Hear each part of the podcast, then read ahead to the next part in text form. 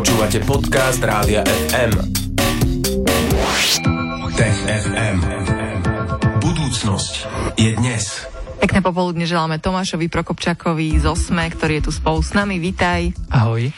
No Pekný deň, Tomáš. Dnes je taký dôležitý deň v tej vesmírnej téme, e, tak si na úvod aspoň k tomu Marsu niečo povedzme, lebo teda celá Zem žije Marsom. No dnes sa pristáva a dnes okolo, krátko teda pred 10 hodinou večer nášho času, ale teda prenos začne zhruba o hodinu skôr, bude pristávať rover Perseverance od NASA na červenej planéte a keďže pristáť na Marse je veľmi ťažké a dodnes sa to podarilo zhruba iba polovici misií, ktorá sa pokúšala teda pristať, tak to bude vzrušujúce. Dnes večer teda budeme takto dávať pozor a sledovať to, áno? A jak to pekne naplánovali, že u nás akurát to bude taký večerný program o 10. večer, už máš všetko porobené, do, prídeš z roboty a môžeš pozerať pristávanie na Mars. Super. Čo by si robila vo štvrtok večer? Ja. No, presne. Kam by si išiel?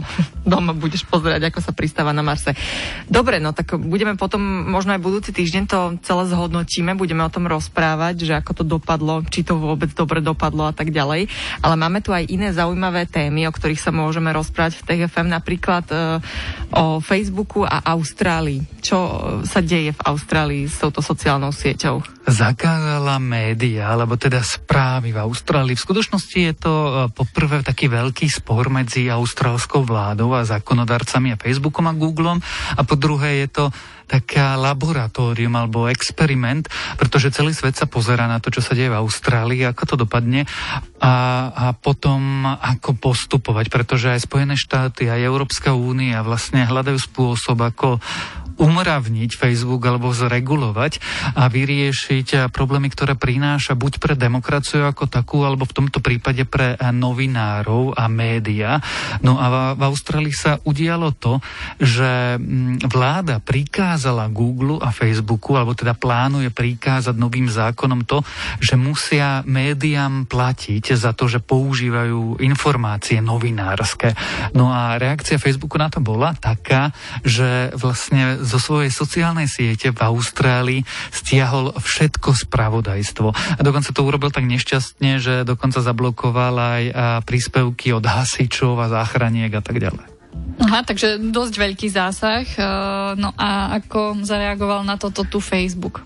Facebook e, to zakázal a stalo sa to, že prišiel tzv. backlash, alebo teda veľmi veľa ľudí nahneval. Dnes už e, austrálska vláda odkázala Facebooku, že sa nikým nenecha vydierať a teda, že ona neustúpi a ten zákon príjme. No a zároveň obyčajní austrálčania alebo mnohí ľudia, ktorí získavali informácie práve z Facebooku, tak sú asi celkom nešťastní a práve zistili, že Facebook má takú moc nad ich životmi, že keď sa zo dňa na deň rozhodne, že proste prestane uverejňovať informácie, alebo teda zablokuje spravodajské médiá, ktoré sú na Facebooku, dokonca ani na Slovensku nevieš na Facebooku postnúť austrálskú správu z austrálskeho média, nejde to, je to zablokované. Mm-hmm. Si tak, to skúšal. Uh, kolega to skúšal mm-hmm. a nejde to.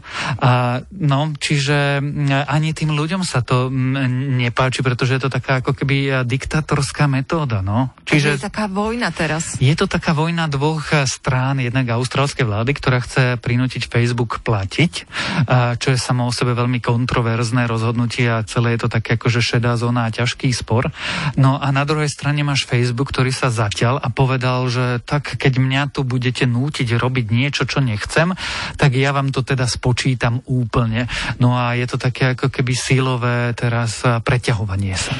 A toto je také veľmi čerstvé. Dnes sa to odohralo a budeme sledovať, čo bude ďalej, ako sa toto bude celé vyvíjať. Začalo sa to odohrávať včera. Dnes to pokračuje na politickej rovine, kde si premiér austrálsky odkazuje s ľuďmi z Facebooku, že kto teda ustúpi, neustúpi a tak ďalej.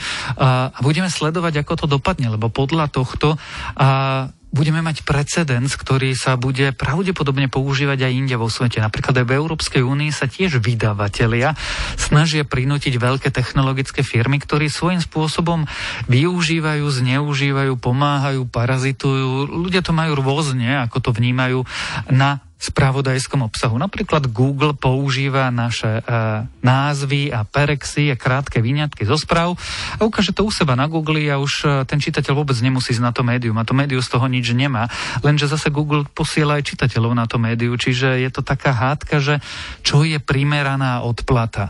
No a teraz sa všetci teda pozerajú na tú Austráliu, či môže štát prikázať zákonom Facebooku alebo Google platiť a európske regulátory následne následne asi budú rovnako alebo podobne tvrdo postupovať Budeme týmto. určite sledovať tento prípad. Je to zaujímavý naozaj precedens a pravdepodobne to bude taký dlhodobejší proces. Asi sa to nevyrieši do zajtra, ale teda budeme samozrejme e, to sledovať a okrem toho budeme v TFM o chvíľu rozprávať aj o tom, že jazera v Antarktíde hlboko pod ľadom možno majú lepšie podmienky na život. Zostaňte s nami.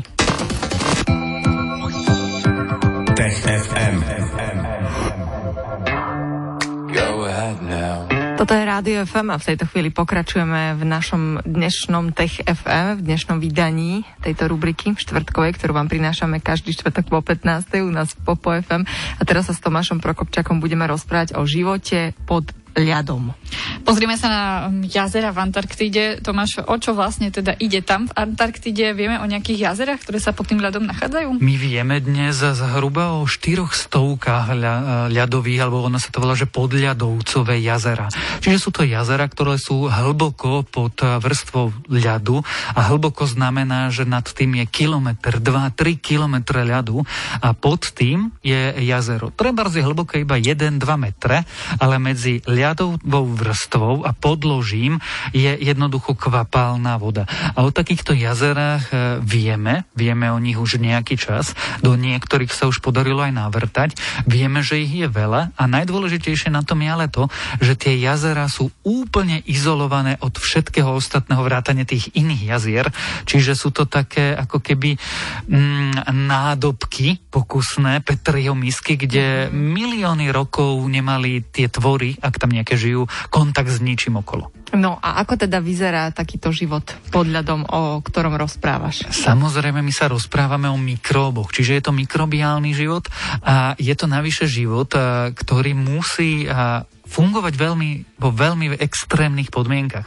Poprvé, tam nie je žiaden slnečný svit, čiže tam nemôže prebiehať žiadna fotosyntéza, čiže tieto mikróby získavajú energiu z chemických reakcií, že rozkladajú nejaké prvky alebo pri rozklade nejakých prvkov alebo pri prebiehaní chemických reakcií získavajú energiu potrebnú na život. A po druhé, my si nie sme úplne istí, aký a či vôbec tam život je. Pretože vieme, že potrebujeme tú vodu, aby sa troška hýbala. A veci si dlho teraz mysleli, že tá voda je tam nehybná a keď je nehybná, no tak tam moc tomu životu neprajú tie podmienky. Ale práve tá nová štúdia, ktorá vyšla teraz, hovorí, že eh, sme sa asi mýlili.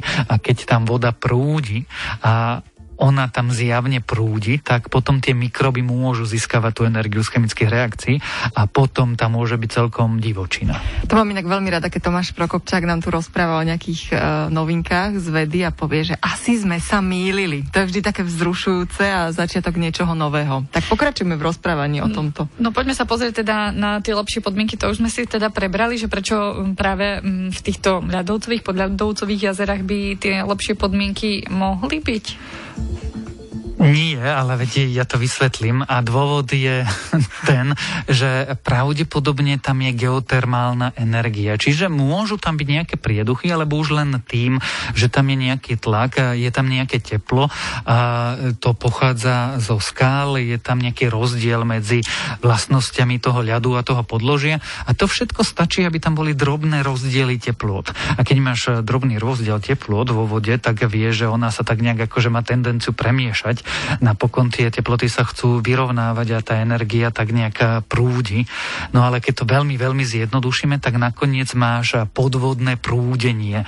A ak máš podvodné prúdenie, tak sa tá voda mieša. Ak sa mieša, tak prenáša rôzne látky z jedného miesta na druhé, lebo potom by si mala, ak by sa to nedialo, iba také nejaké komórky, že tu by bolo veľa dusíka tam by bolo veľa niečoho iného a v tom sa nedá prežiť. Ale ak sa toto všetko mieša a teda podmie podmienky, zdá sa, sú tam oveľa lepšie, ako sme sa domnievali, tak tam život má oveľa väčšiu pravdepodobnosť na prežitie a na svoje fungovanie. A keďže ten život bol milióny rokov úplne izolovaný, tak my vôbec netušíme, ako sa mohol vyvíjať. A teraz ďalším krokom by bolo práve navrtať to tam, a poslať dole sondy, získať vzorky a potom sa pozerať, ako divne sa dokážu mikróby v takýchto podmienkach vyvíjať. No a my lietame na Mars a posielame tam sondy a ešte nemáme navrtané všetko u nás na našej planete. Uh, Tomáš, súvisí to vraj aj nejako trošku s hľadaním mimozemšťanov tento objav? A práve to súvisí aj s tým Marsom, alebo možno ani nie tak s Marsom, ale teda s Enceládom a s Európou, teda s takými telesami v našej slnečnej sústave, kde sa kvapalný oceán ukrýva pod hrubou vrstvou ľadu, lebo to je presne toto. Pod hrubou vrstvou ľadu máme tečúcu vodu. No a keď my pochopíme, ako sa vyvíja život v takýchto extrémnych, izolovaných podmienkach na našej planéte, tak nám možno ukáže, na čo sa máme zamerať a ako a kam sa máme pozerať presne na iných telesách, napríklad slnečnej sústavy v preklade, akí iní môžu byť mimozemšťania.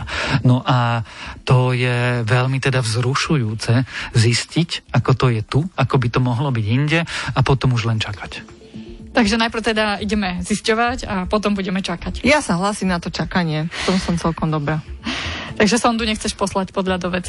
To môžete vy dvaja zabezpečiť. Ja, dobre, no tak skúsime, uvidíme, či sa to podarí. Tak sa tu stretneme aj o týždeň. Keď už to bude presondované? Možno to po 15. To a povieme to si... takto. Uvidíme, budeme čakať. Povieme si, že ako na tom sme, že či už ste to navrtali. Dáme si vedieť. A ja budem zatiaľ čakať stále. A vy sa tiež e, dočkáte, ak budete čakať ďalšieho vydania TFM opäť o týždeň vo štvrtok po 15. Tomáš Prokopčak z Osme bol tu s nami. Želáme ti pekný zvyšok dňa, veľa zdravia, šťastia. Maj sa pekne, ahoj. Ahoj. Tech FM. Budúcnosť je dnes.